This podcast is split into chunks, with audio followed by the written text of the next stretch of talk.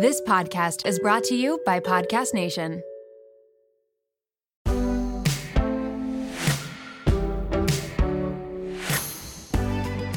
Welcome to The Real Reel, where I take you behind the Instagram reel and into the real lives of entrepreneurs, content creators, and anyone who inspires me and may inspire you too. I'm your host, Natalie Barbu, and let's get into it. Founders need to not have ego so yeah. many times, right? Like, you need to be willing to wake up one morning, realize that everything you've been doing is just wrong, and just start again. And do it Um, almost emotionless and not sad about it, because it's part of the journey. You'll have to do it so many times. So it's almost a struggle with yourself and the way you're wired, because we're all like a little bit different, and so many of our weaknesses are just so, so hard to deal with. But it's almost like you need to have so much self-awareness of what those weaknesses are and not lean to those, but fully lean to the strengths and just make sure that you're you're always moving forward. Hi, everyone, and welcome back to the Real Reel podcast. I am finally home from Mexico, and I am happy to report that it didn't thunderstorm every single day. It actually was pretty good weather. Um, the first two days that we were there, it was a little gray and cloudy, and I'm not going to lie, it was a little chilly. There were many moments where I did not want to get into the pool because it was just so cold, because there was like no sun at all, and it was very cloudy, but it didn't really thunderstorm. It stormed for about few minutes, maybe an hour for the first two days. And then after that, it was actually pretty good weather. So I'm not going to complain about it. It was so much better than I could have asked for. And I was just very, very happy that it didn't, you know, storm the entire time. So it was actually a really, really great trip. And it was one of those trips that was super, super relaxing. And I was actually able to unplug for the most part. So I thought that that was really nice. And if you have no idea what I'm talking about, if you listened to last week's episode, uh, I was very stressed about the weather forecast, and I was going on a family vacation to Cancun. But as you guys just heard, everything was okay. And like I said, it was just a very, very good time to relax and unwind. I actually really, really, really did unplug. I feel like, I feel like for the most part, I was really present. I was in the moment. I was hanging out with my family. I was hanging out with Keon. It was honestly such a great trip. And it was one of those where, like, we didn't have a schedule. We didn't have anything to do. The only thing that we had on the calendar was like our dinner reservations. And it was just really, really fun. I ended up vlogging a little bit of it, but I didn't pressure myself to vlog. And honestly, I'm not sure if I'm going to post it, because I feel like I didn't get that much footage, and I feel like it's not going to be entertaining. So I might just, you know, post the Instagram photos and that's it. Maybe make some of the footage that I got into a TikTok. I don't really know. Really trying to get into TikTok, guys. So be sure to follow me on there.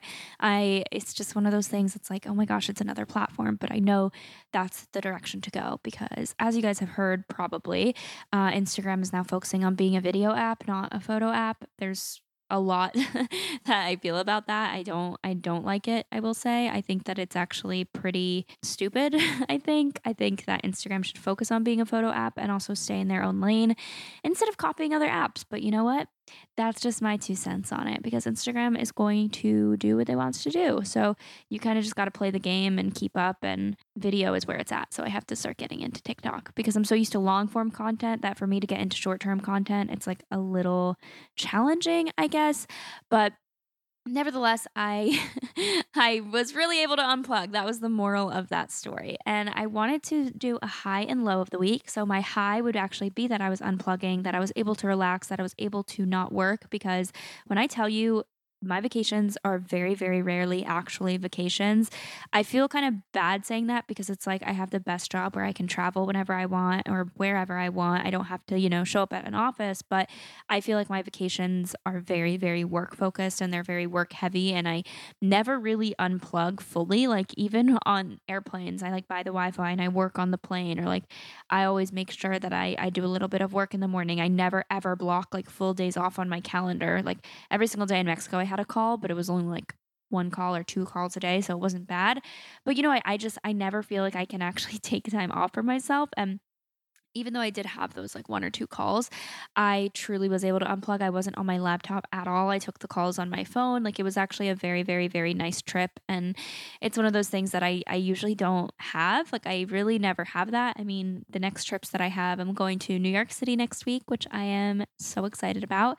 I cannot wait to be back in New York. I feel like I just, I miss her so much. I really, really do. I feel like I could cry thinking about New York City, but I'm going back next week and like it's going to be fully work mode. You know, I'm trying to get as much done as I can. And like anytime I, you know, travel to L A, it's fully work mode. If I go home, I, I'm still working, you know, so it was, it was really nice. It was really nice not to be on my laptop. I, I did feel stressed, but it was okay. It was, it was, it was a, a good, relaxing trip. And I highly encourage anyone, if you feel overworked, if you feel like you can never take time off, I really think that it's important and it recharges you and it re-energizes you. And it's honestly probably better for your productivity in the long run rather than like getting burnt out. I talked about this a little bit on my Instagram. I posted a picture of Isla Mujeres. It was like one of the prettiest islands that I've been on, but I posted a picture there and I kind of talked about how I was, you know, unplugged and I was resting and I was relaxed and I just felt really guilty. Like I really, really felt guilty about doing that. And I was like, but that's okay because I'm avoiding burnout, you know, like I don't want to be burnt out and then not be able to work for a while or feel, you know, completely out of control and not able to like take control of my own life and take time off if I need it. So I think it's actually really healthy to do. And I highly encourage anyone to do that if they're feeling like, you know, you can't take a break, like you absolutely can. I, I really do believe that. I feel like I hustle culture is like too toxic sometimes where it's like telling you that you can never take a break, you can never take time off, you can never take time for yourself or for the people that love you, and you really can. So that was my high, was actually feeling, you know, rested and relaxed. And then I would say that my low this week was that my A C was broken when we got back. I didn't have A C for about three days. And in, I mean, I live in Miami, so the weather here is hot. It is very hot. It is eighty-five degrees and humid at all times. So for it to be eighty-five and humid outside, it's not even like opening a window would have made it any better. So for three days, uh, thankfully I was with Keon, but we didn't have A C.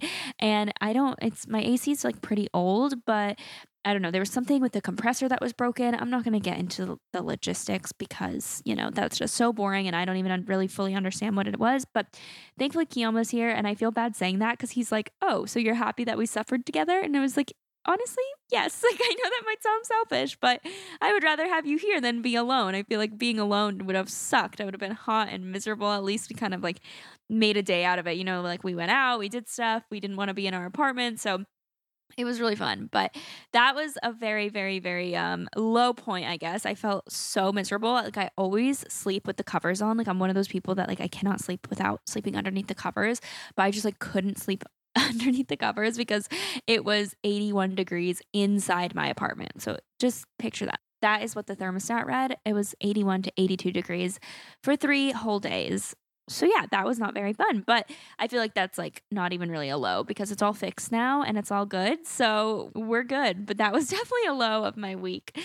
And I wanted to talk about this episode. So this episode is with Gadi and I am so excited for it. I think that you guys are going to absolutely love it. And it's going to be one of your favorite episodes. So Gadi is the co-founder of the X X Accelerator program. And a lot of you guys know that my company, Rella, has been applying to a bunch of these programs.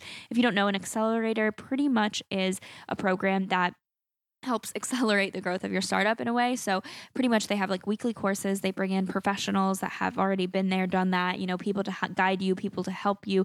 They bring in investors to kind of talk to you about what investors look at. It's pretty much like a, a startup course, like a crash course for startups to really accelerate the growth. But not only that, a lot of accelerators actually give you money. So I believe for the X X, they are giving you fifty thousand dollars.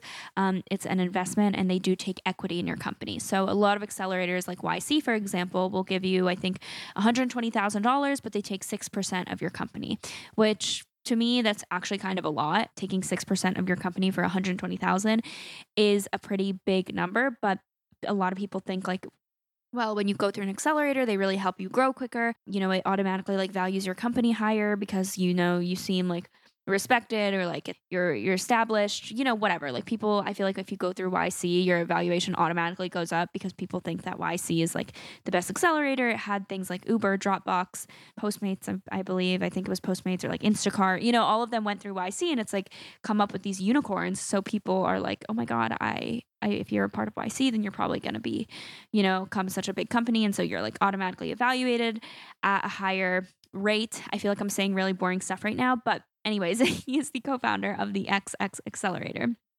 So that's that's what I was trying to get at.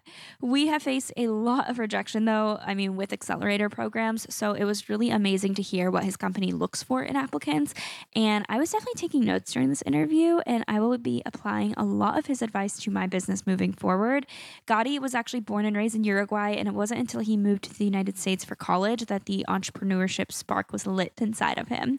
In two thousand eighteen, he founded X X, which is an eight-week accelerator program for founders building for the new normal. So far, they've actually accepted over thirty startups, and their goal is twenty thousand startups in the next decade, which is crazy, but I think they can do it. And like I said, they offer a fifty thousand dollars investment and mentorship with experienced founders, which I just think is incredible. And they're based in San Francisco. So, you know, it's very much immersed in that startup world and the startup culture.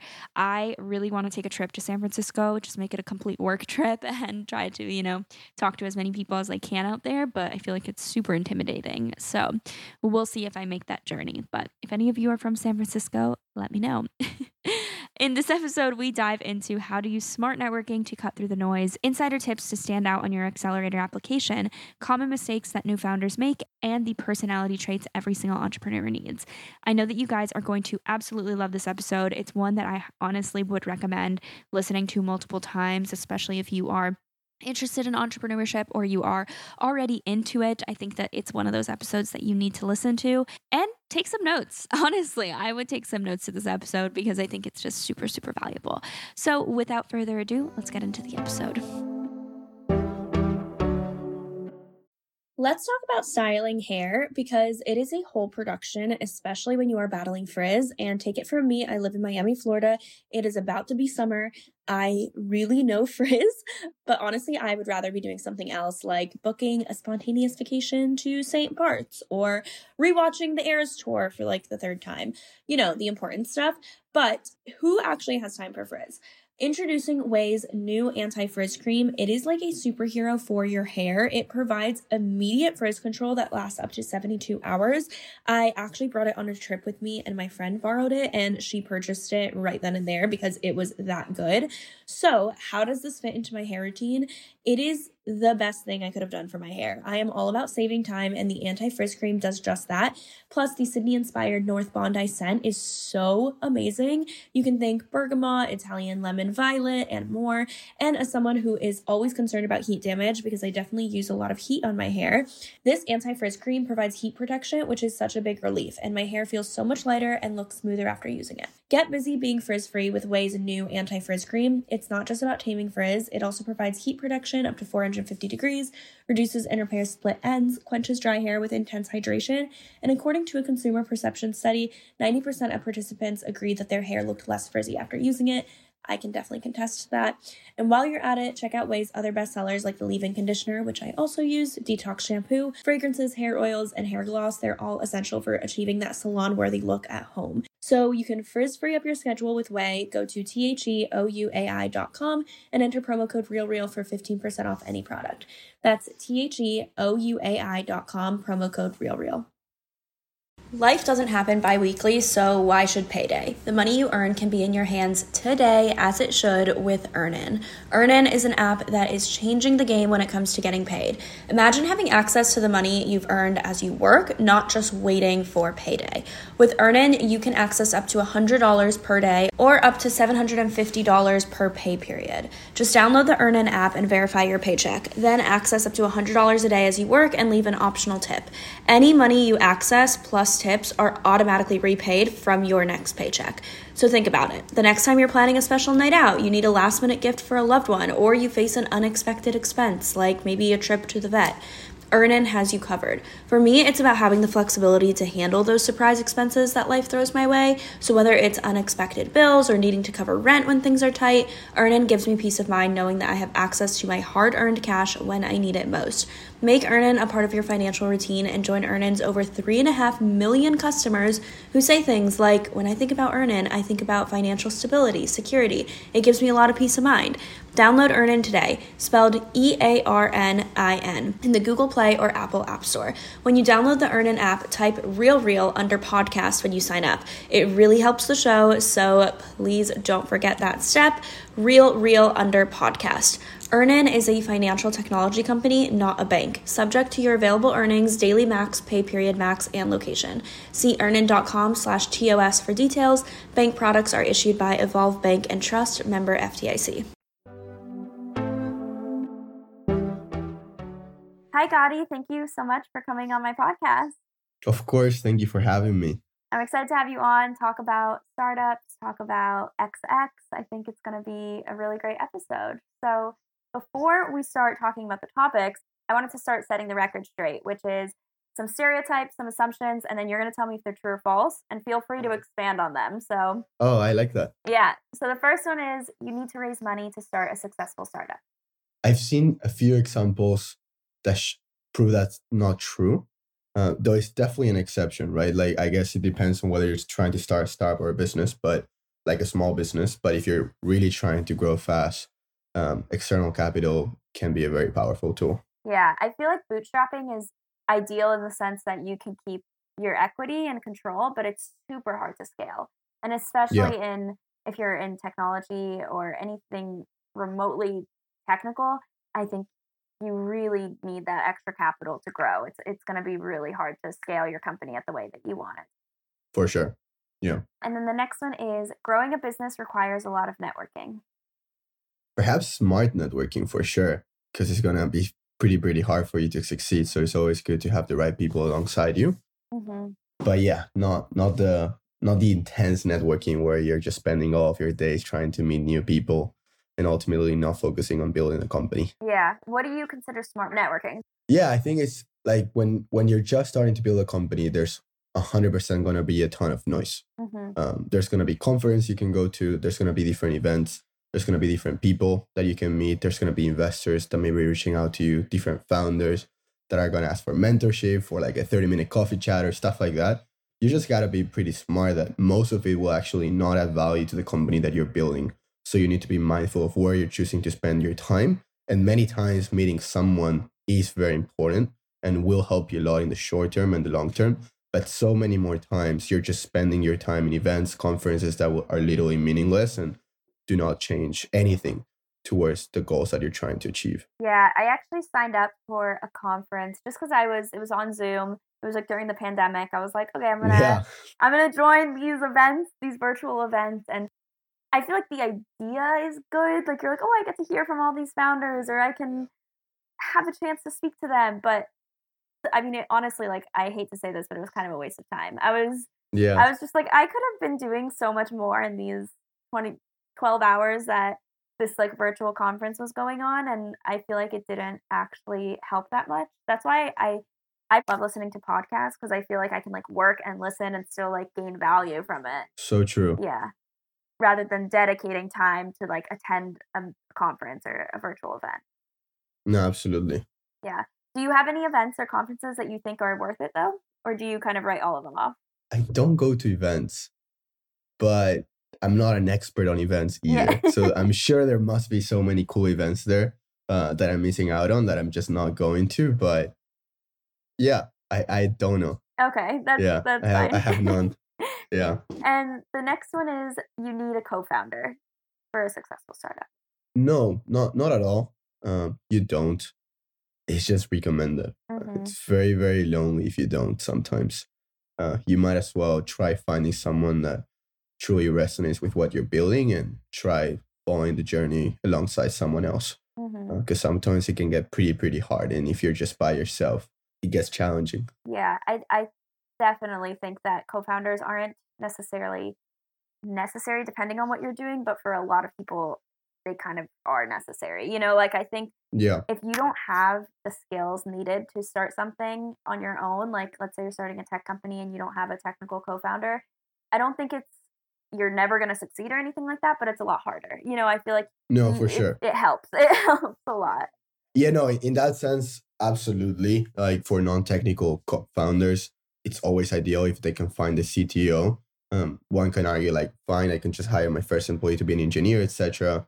Um, and that's true, but I don't think anyone will work as hard for your own company as another co-founder will. Mm-hmm. Um, there's just some co-founders that actually have enough of all skills so that they can figure it out on their own. And many examples of companies do that, but it's still not advisable in my opinion. Yeah, no, I, I agree.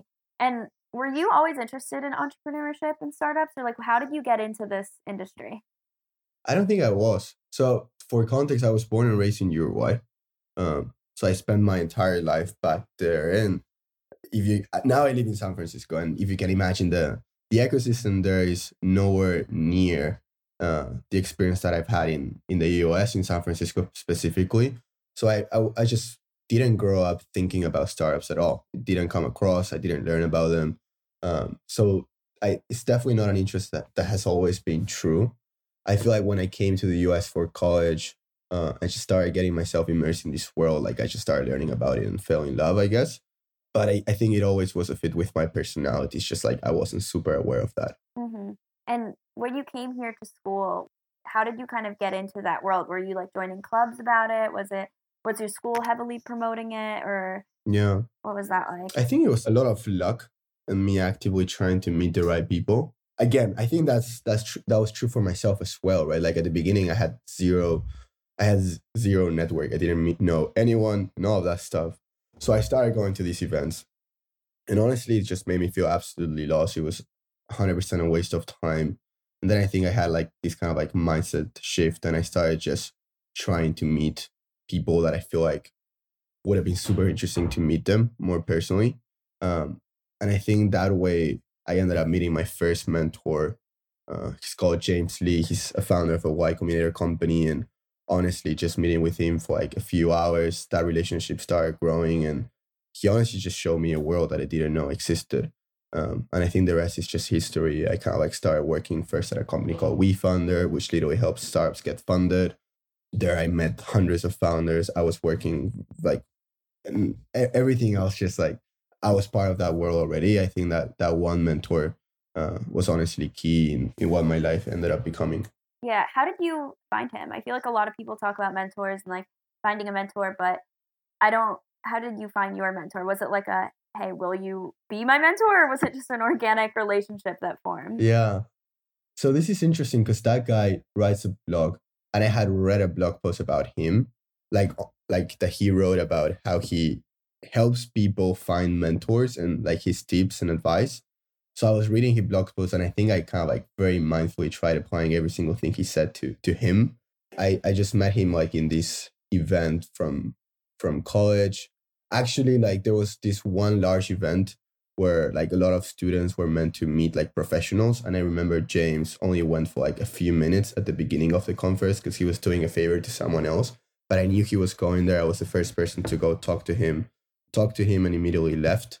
Um, so we just met some other day, and kind of like it kept growing from there. It, I think it has to be reciprocate. He was honestly very open to helping me, very open to like listen to my struggles, my challenges back then, which were honestly pretty mundane, but still was extremely helpful. And that just kind of like started building a relationship. And from there, we just stayed in touch. And I think at that point, at this point, we're just friends. Yeah, that's I feel like good advice, though, is finding someone, like, let's say you knew that you wanted to talk to him. So you went to this place specifically to speak to him, and then you literally oh, yeah. left. Like a hundred percent, a hundred percent. Like definitely. I mean, the word mentor, I don't love it necessarily. I don't know necessarily what it means.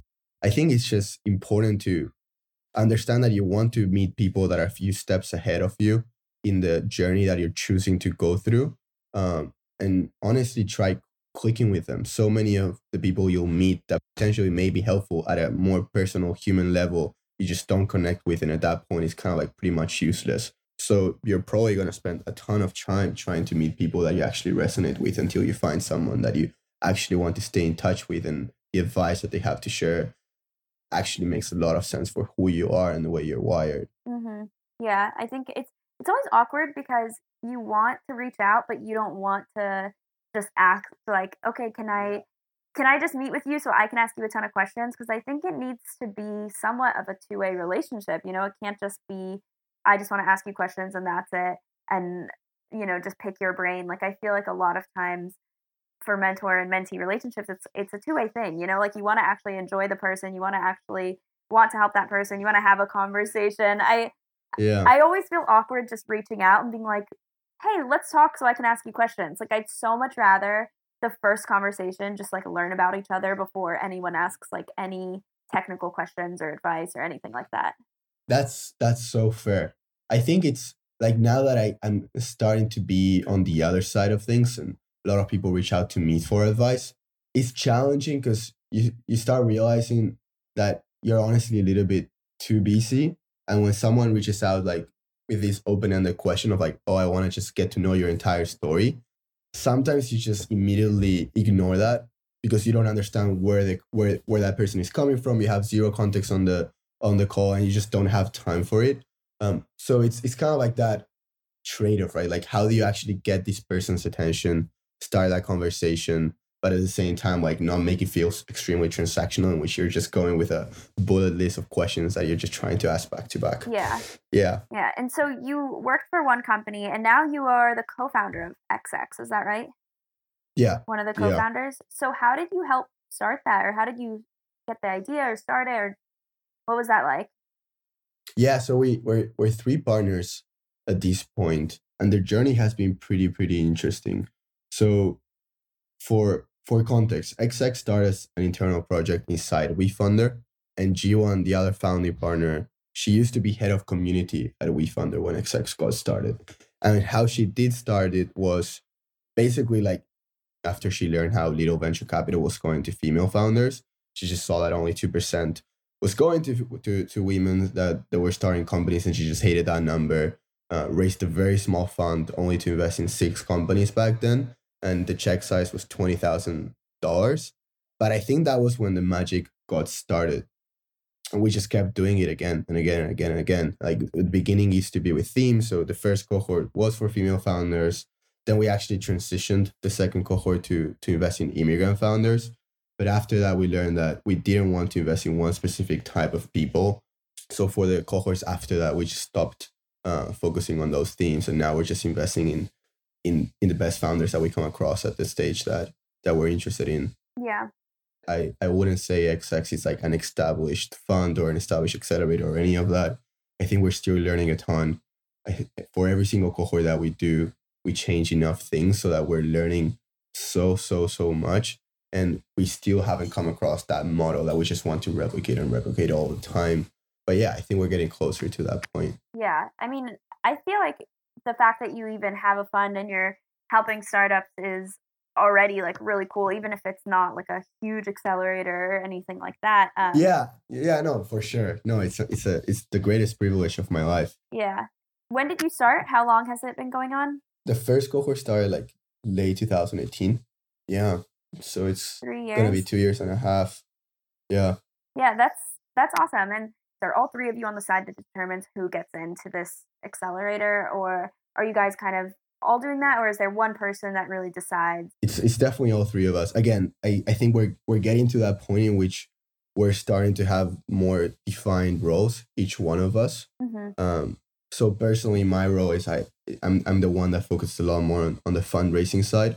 So I make sure that we have enough money to invest in startups in the first place and manage the relationship with with with investors in the fund and raise all the subsequent funds and all that stuff. G one, I think she's kind of like the heart of X X.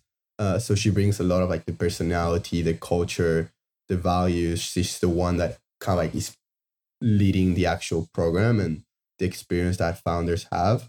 And then Daniel is more like the, the lead mentor. He's the one that will be working with every single startup that we invest in, that is more focused on that advice side of things. But when it comes to the decision of which startups we'll pick, um, it's it's it's it's a process that the three of us are part of. Mm-hmm. and I feel like it's like a college admission. Like you're all in a room, like deciding who yeah. gets in, who you want to follow up with. No, uh, that's, I think that's one hundred percent true, because I mean, we're investing in founders that are just getting started, right? So there's not a lot to show for. There's not a ton of metrics. There's not a ton of numbers or growth, all of that stuff. Like we, we like saying that we have like this process of like the founders that we'll end up picking, but a lot of it has to do with this gut instinct of which founders that we truly have the most conviction for, right? And we try informing that feeling, and we try focusing on different aspects of the founding team alongside the market and the product that they're building. But truly is like, okay, how do we spot raw talent here? And mm-hmm. it's almost at the similar stage of like someone starting college before they go through, go to live their entire lives. Yeah. Yeah. It's really similar. There's a lot of parallels. And like, I was going to ask, what are some key things that you look at? And I'm sure that there are some key things, but like you said, it's such a gut instinct, and you're dealing with people, and you're dealing with yeah. companies that haven't started yet. So I'm sure that it's really like a human to human interaction and like gut feeling, not really like, okay, well, they have this metric, this metric, this metric. You know? Yeah, no, for sure. Are there key key things that you look at, or is it really just that like, okay, we're just going to see like what we feel about it? No, we do. We do. Because again, you don't want to fall into the trap of like, oh, I just feel super strong about this founder or not. Because one, you realize it's just there's so many biases mm-hmm. involved in making this kind of decision. Luckily, we're three very different people, so we have three different like we have different kinds of biases, and we're all aware of the of the ones that we have. But some some key things that we look at. So again, like we we say we want to spot these raw talented founders, but what the hell does that mean? Pragmatically, as we were talking early on, there needs to be someone technical on the team for sure. So many, like most of the startups that apply have someone technical, and we won't invest in them, but the opposite is very tricky, because when the founding team cannot build at the stage in which we're at, we just personally don't think how it can be useful to, through twelve weeks. But they need to be super smart. A lot of the founders that we invest in don't have that much traction yet. Like mm-hmm. they they have some kind of product. Uh, some people are using it. They don't really understand why those people use it. So many times, there's so many different personas in the early adopters, and like using it for different reasons. So like the founders cannot even explain why people want what they're building. Many times they're about to launch um, or they have some some users, but it's literally not growing anywhere. Um, so it, it, it really doesn't come to that. Obviously, when founders do have traction, et cetera, it's, it's a lot more interesting. There's a lot more stuff that we can talk about, and it, it makes that conversation a bit easier. But honestly, I think it's more challenging to to decide to invest in founders when they don't have that to show for, and it, they may just be like one month before that, two months before that, but you still want to be the be the fund that takes them through the twelve weeks and, and gets them to that point if, if if you actually have conviction for them. So I think it, it comes to those like non-obvious things of like, okay, the founding team has to be brilliant. They need to be formidable. Many times, even if you don't have a product, it's so easy to just focus on the right things, understand the market that you're going to be working on, and just be extremely informed about it. There's nothing better than reading through an application and learning new things mm-hmm. through that application, right? Like you're learning about a, a new problem, like they're sharing a unique insight on the market that you just never saw before, and you can actually agree on, or perhaps not necessarily agree on, but it's it's it's interesting enough that you can like you can get convinced or stuff like that. And that, that leads me to like another market. So many founders are clearly very smart. They're working on interesting stuff, but just the market is non-existent. And in those kinds of scenarios, it's also a very hard decision for us to, to invest in that company. Because ultimately, if the market is not big enough, there's not that much in free space for, for founders to experiment, to learn. And ultimately, like they just won't be able to, to build a huge company, at least not in that market. So they will have to iterate to something else. And many, in many of those cases, we just choose to not invest, stay in touch, and guide them to that point in which they're they're they're getting to a more startup kind of version of what they're trying to build. Yeah, there's so much that goes into it, and there's so much that can go wrong also. You know, like it's you can have a good gut feeling, or everything can be good on paper, and then yeah. it just doesn't do well. But it's interesting because from the fund side of things, that's absolutely true, and you do want to get better in every single decision you make.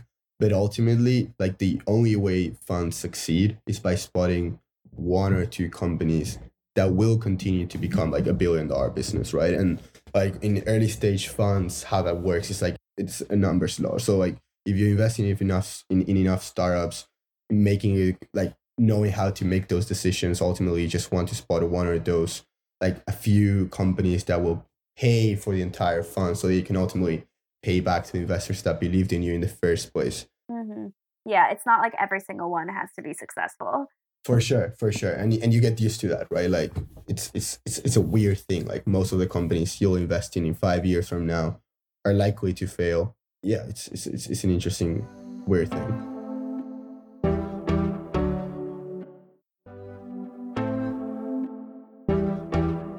What are some of the biggest mistakes that founders usually make that you've seen working with startups? Like, do you see anything that, any big red flags or any mistakes that you're like, okay, like that's definitely something that causes a lot of startups to fail? Honestly, like there's there's so many different factors, but the, the one that comes to mind that to me is pretty interesting is that balance between conviction and stubbornness.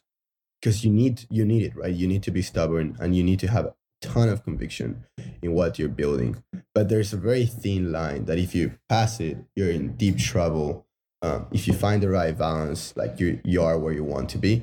Uh, and what I mean is if like that that thin line is like so many founders are just so, so stubborn about what they're trying to build to the extent that they're spending months, even years, many times trying to prove to the world that what they're building is that one magical thing that no one else is capable of seeing.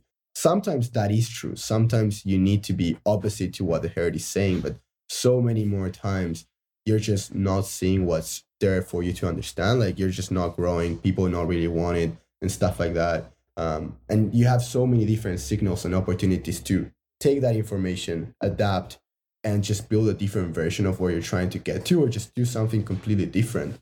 So when you have that perfect balance of conviction with willingness to adapt, then you are super convicted in what you're trying to build, but ultimately willing to adapt and willing to change. Most of the founders don't have that. Like a lot of the founders will have a lot of conviction to the point that they're just not taking any information from the outside world and ultimately fail because of themselves. Mm-hmm. Yeah, I feel like with that, it's like you think your idea is the best, as you should, because, you know, you're trying to convince you should, right? everyone yeah. else. But yeah, you have to adapt because there's so many things that come your way. I mean, even something like COVID, for example, like that probably rocked a ton of startups. I mean, it, it completely altered the entire world, but like I'm sure there's a lot of startups that maybe their business model doesn't didn't work anymore because everyone was quarantined, or maybe, you know, they had to pivot yeah. their strategy. And I feel like if you're not willing to adapt, then for sure. And, and and related to that, I think like founders need to like need to not have ego so yeah. many times, right? Like you need to be willing to wake up one morning, realize that everything you've been doing is just wrong, and just start again, and do it uh, almost emotionless and not sad about it because it's part of the journey. You'll have to do it so many times. So it's almost a struggle with yourself and the way you're wired because we're all like a little bit different and so many of our weaknesses are just so, so hard to deal with. But it's almost like you need to have so much self-awareness of what those weaknesses are and not lean to those, but fully lean to the strengths and just make sure that you're you're always moving forward. Mm-hmm. Do you think that there's like a personality trait that a lot of founders have, or do you think anyone can be an entrepreneur? Great, great. Um, it's it's so important. Uh, I think the best founders are just cockroaches. I and it's it's it's just a it, I've I've heard that expression. Uh, I've like, never heard that before. Ago, but it's just so true. Like the best founders are just f***ing cockroaches. They'll never give up. Like ultimately, like most of the founders, it's it's not even their fault. But most of the founders will fail because they just choose to fail. The best founders spend so much time just not giving up. Just continue to try, willing to adapt for sure, being flexible, willing to learn new things and proving different iterations of, of where you're trying to get to. But ultimately, like as long as you keep moving forward, you're you're onto something you're, and you're better than most other most other people. And I think that's a lot of like what X X believes in as well, because we're investing in founders so early on. Uh, in so many times, we're wanna, gonna be, if not the first check, one of the first checks in these startups. And ultimately, many of them will be first-time founders. Many of them will be just like, obviously all of them are just starting, and it's just a very lonely, hard, mental, challenging journey. So related to that, just having those foundations, having that support system, mentors that will be there when you wake up at two a.m. fully lost and you just need to call someone, or a group of founders that actually understand what you're, what you're going through, et cetera, that you can rely on and jump on a call once in a while. That's critical, right? Like yeah. a way to keep that mental sanity through the journey is so important because ultimately you just don't want to give up. That's the most important thing. So X X is a lot about that. It's not just about great advice. It's not just about focusing, like help you focus on the right things and accelerate that growth. But it's also just a very human community where you're going to meet other really cool people and you're going to feel less alone and a little bit more close to other people that actually understand you. And I think that's that's a lot of like what the, we are trying to focus on X X when it comes to defining our own personality. Yeah, I love that. I mean, I think I've never heard the expression that founders are like cockroaches before, which is funny. Yeah. But I do, I, I get it. And I also think like, a lot of people look at failure as like very bad. Like it's like if you fail on one thing, then, you know, you're just a failure in general. And like, you might as well give up now. And I think, like you said, that does set apart like a good founder from a not good founder, like a bad founder. Yeah. No, I think it's it, it needs to be a balance in that sense as well, in which failure is not necessarily something bad. Yeah. The moment you fail, that's not the end of your life, but you need to, you need to hate failing, right? Right. Uh, you don't want to fail. Um, and that's also something quite important. Yeah. Like you just don't want to give up. Ultimately, don't spend your entire life building something that people don't give a shit about. Mm-hmm. But at the same time, like the best founders will just do whatever it takes to not fail if they really believe in something. Yeah, I completely agree. I think that that really sets people apart and people are too quick to give up. And I think that kind of tells something. Like if you're giving up that quickly, then you probably didn't believe that much in your product to begin with, I feel like. If you yeah. give up at the first sign of failure, the first like struggle or hardship. That could be true. I think it also just goes down to like, there's different kinds of people, right? Yeah. Maybe you, you that was the one thing that you had the most conviction for in your entire life, uh, but you're taking external opinions too seriously. You're taking the feedback from your parents that have nothing, that have no idea what you're onto, like like what you're up to and stuff like that. Um, and, and you just change your opinion, you, you, you, cha- you, you lose that conviction because of external factors too fast. And that, that honestly is one of the most dangerous things. Um, I think that's very true for founders when they're in that fundraising stage, right? Mm-hmm. When, when you, when you're, when you're capable of losing conviction so fast and you're talking to so many investors that have no clue of what you're building, really, they only met you for like thirty minutes, one hour, uh, and they're saying that no. And you're just taking it, like, don't take it too seriously, you know? Like, obviously, like, fundraising can be a very powerful experience, and it can teach you a lot. Um, but so many founders will just lose complete conviction of what they're building just because they're receiving no after no after no from these investors that perhaps didn't spend a minute trying to really understand what the founders are trying to build, right? And that's that's a very usual, common common way in which founders will end up giving up because fundraising gets really hard. They don't get money and they just, yeah, I mean, they lose their way through that. Like, honestly, ultimately they can fail through different ways, but yeah. And I mean, a lot of startups obviously are fundraising and need to ra- raise money or think that they need to raise money. So what are some mistakes you see when people are trying to raise money? Like, or speaking to investors, like, do you see any common mistakes there? Oh, for sure. A few things. One, You you need to be either in fundraising mode, mode or, or or not, right? That's a, that's such an important heuristic because it, it helps you in so many different ways. One, like so many investors will have so are, are, are very opinionated on what you're building. Um, don't go back after every single investor meeting that gives you feedback and change entirely your product, right? Like you're you're in fundraising mode. You'll understand that you'll you, you can have a list of all the reasons why investors are choosing not to invest. And make sure that you're optimizing for those. Make sure that your pitch addresses those issues in the story, et cetera. And that, that that's one thing. Like too many too many founders take investor feedback as the most important thing when it really isn't. The only feedback that matters is the one from users. Two, it's so exhausting. Fundraising literally, sh- like when when if you're trying to fundraise successfully, it does and it should take your entire mind space. So when you're trying to fundraise and do something else, it's just very hard and you're probably not going to do a good job at either of those things. Uh, so just make sure that like you're you're giving yourself a specific timeline, three months, six months, and you're just fundra- fundraising there. Like you may have different goals, but just make sure that it's at some point like, you're only focusing on that. And many times, like, if it drags too long, ultimately just reconsider whether you should be fundraising or not. Too many founders just think of fundraising as, as the way to prove that their startup is successful. And that's just absolutely not true. Yeah. Do you think a lot of people raise money that don't necessarily need to raise money, or they're raising too much money? Or yeah, I mean, that's probably true for, not sure if most, but a lot of founders.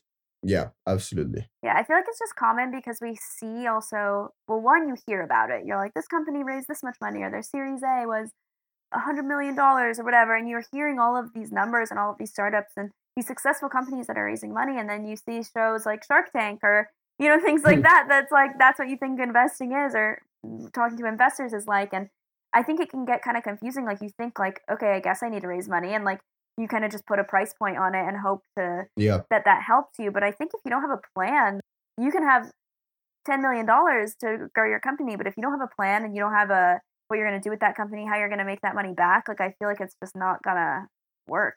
You know, like I, yeah. a lot of people, I feel like, do that. There's so many better things that you could be doing instead of raising money if you don't need the money, right? Mm-hmm. Like, if you're just starting, if you don't really have something people want, focus on that, right? Like, build product, talk to customers, iterate, understand what people want, and make sure that you're optimizing towards that goal.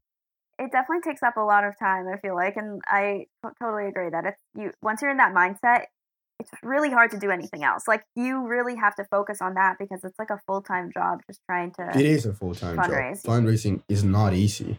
So it definitely should be a full, full-time job. And the good thing about you being on fundraising mode or not is that ultimately, if you are, you'll make sure to finish it as quickly as possible so that ultimately you can go back to those things that matter more. Yeah. If not, you're just dragging it along. What are some tips that you have for like getting in front of angel investors or V Cs, or, you know, like, if you're just, let's say you don't have the connections already, how do you smart network, like kind of like we were talking about, and actually get yourself in front of them? It's hard, right? I think, I mean, sadly, like, network is, like, fundraising and being connected to investors, just one other example of those that are a little bit more privileged than oh, everyone right. else, right? Um, so honestly, you just need to carve your way through um, a lot of like cold. I, I don't know. There's I think for, for founders that don't have a network of investors, probably their best superpower in that case is just other founders that they know. Like, not necessarily not not all founders know investors and are very well connected in that way.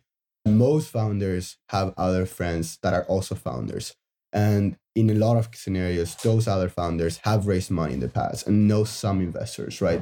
So if you don't have the, that network, the best way to build it is through other founders that you already know. Um, and ask those founders that believe in you to get, be get introduced to the investors that believed in them, kind of thing. Um, and if you don't even have that, if you don't have a network of founders, building a network of founders is much easier than building a network of investors, right? Mm-hmm, totally. And also, I mean, I think with reaching out to people, you don't, it obviously helps if you know people already, but there are now so many ways that you can reach out and form connections on your own, I think.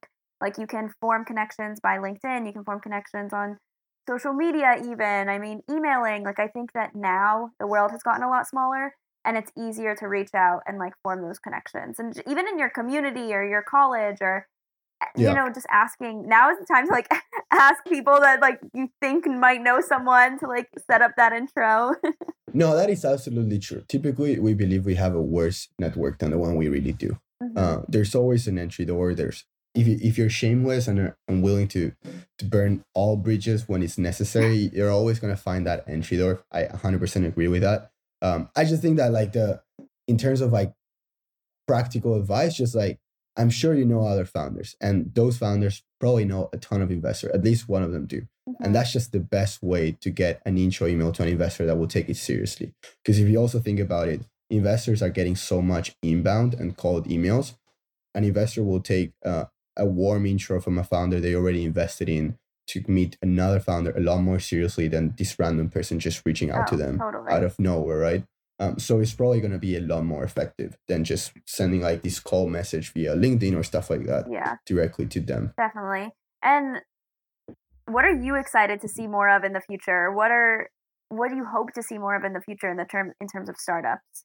I'll answer it at, at, at a personal level, but it's it's a tricky question because I hate social media, and I've like before I started X X, like in my mind, like if a few years ago you asked me, like, what are you gonna build? If it like now I'm building X X, but before, like if I would have just started my own company, I always said like I wanted to redefine social media and stuff like that. So I was always like extremely passionate about that because I just knew how toxic it was in my own personal life. That I kind of like I have a very weird relationship with these apps. Like I delete them, I download them, and some so many times I'm spending like tens of hours more than I should, and other times I'm just trying to stay as far away as possible from them. So I definitely think that social media just has become like a huge component of our lives. Mm-hmm. And I wish we could find alternatives in which we can have a healthier relationship with them or gain a little bit more real value from the way we use them. So I was always interested about that, but typically when founders are trying to do that these days, honestly, it's the it's the ones that I least believe in because it's such a hard problem. And once you learn a little bit more about like human nature and all of that stuff, it almost feels like a an impossible thing to avoid. Like it's ultimately like how how people are wired. This idea of like being mindless and all that stuff, like it's a lot of like things that we actually want. Mm-hmm. Like so many more times we want to be mindless and not really present. Uh, and stuff like that, and you ultimately learn that you need to develop like your own self habits of like how do you build develop that healthy relationship with social media in the first place. But I mean, if if someone is actually having like a very brilliant, noble approach to the way social media has been built, and uh, is building like a version that actually does that and understands all of that aspect of human nature and habits, and is using that for for for for for a better version of what what what's currently out there, I would be extremely intrigued. Mm-hmm. But yeah, uh, I don't know. Yeah, healthier social media. Yeah, someone to fix social media. Yeah. Did you watch the social, or what is it called? The the Netflix documentary on social media. I forgot what it's called. Yeah. No, I the yeah the one of Cambridge Analytica. Yes, I was like, it's insane. Oh my god, they literally. Yeah, yeah. We're controlled by them, like.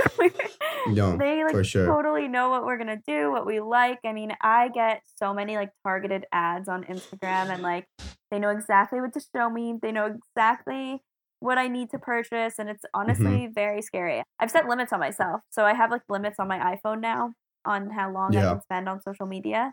Yeah, and I really try my best no, to stick to it. For sure, it's a very scary thing. Yeah, it's a very scary thing. No, totally.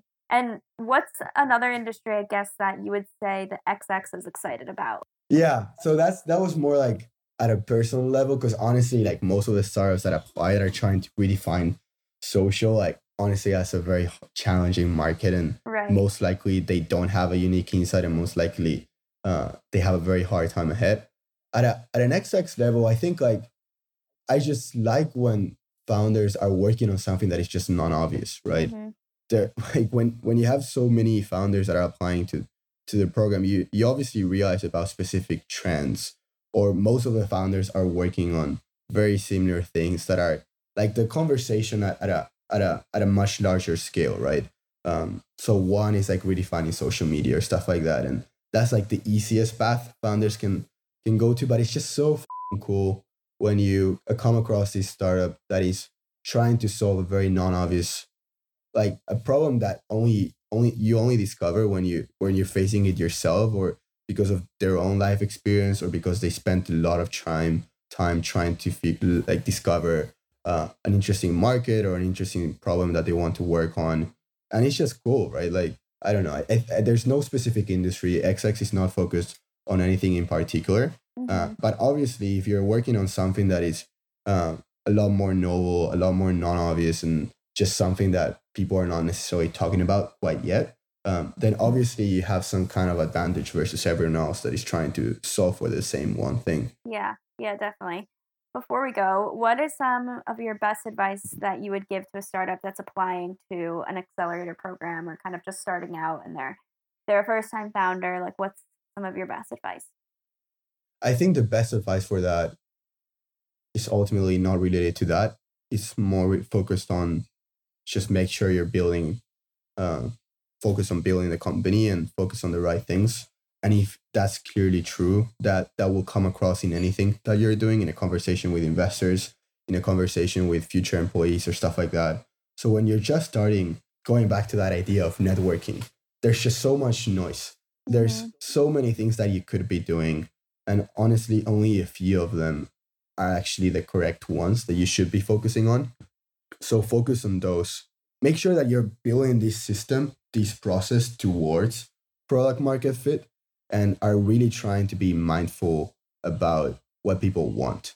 And it's such an overstated uh, phrase, but it's still so important because um, you need to be working towards that goal. Ultimately, like the only way a startup will truly grow is if you build something people want in a market that is big enough for, for your company to grow to, to incredible sizes. So have that process, try learning from from from that system, try gathering data, try like discovering new things through that journey, and just ruthlessly focus on what gets people excited about what you're trying to build. Make sure you're getting feedback from the right places. Make sure you're getting the right users. When you only have ten, you want ten valuable users, not ten users that just were the first ten people that said, yeah, I'm I'm happy to use that product kind of thing. Just be ruthlessly focused on the things that matter to you. Be happy to like ignore some users that were the first adopters because they don't add as much value as that one specific person that you always had in mind. Make sure that you're not taking a feedback from people that don't really understand your company too seriously. Maybe you, it's an investor. Maybe it's just one mentor. So many, like you spent so many hours, hundreds of hours thinking about the idea that you're trying to solve for. Either mentors or investors will only spend like thirty minutes tops trying to really comprehend the same worldview that you that you have, and obviously they won't get it that fast. Mm-hmm. So obviously they have a lot of advice, but focus on the generic advice, perhaps not on on on those comments as like, oh, I don't really believe in this, you should be doing something else kind of thing, right? And find people that will support you through through that journey as well. Yeah, that's great advice. I mean, I think that a lot of people can apply that. Thanks for sharing yeah. that. And where can they find the X X? When's your next? I know the applications just closed, but do you do one a year, two a year? What does that look like? Yeah. So again, I was I was going back to like, we're just starting. We used to do the batches every nine months. Now we're doing them every four months. We're probably going to continue doing that.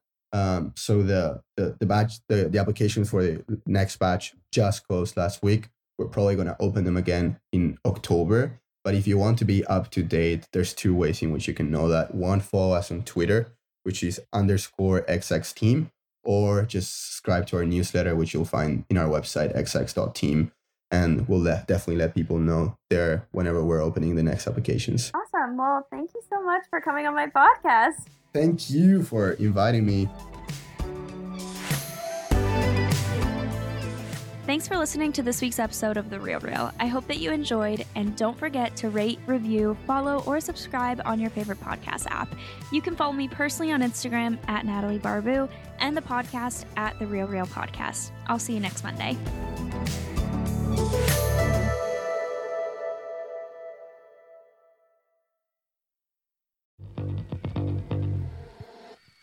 Hey, my name is Lovan Rumpf, and I've been working my ass off as a celebrity stylist by day and a podcast host by night. At the Low Life Podcast, it's all about keeping it real. We're talking fashion, beauty, to religion, sex, drugs, mental health. I mean, there's no topic off limits here, and vulnerability is mandatory. You can find my podcast, The Low Life, that's L-O, no W, everywhere and anywhere you listen to your podcasts. New episodes are out every Thursday.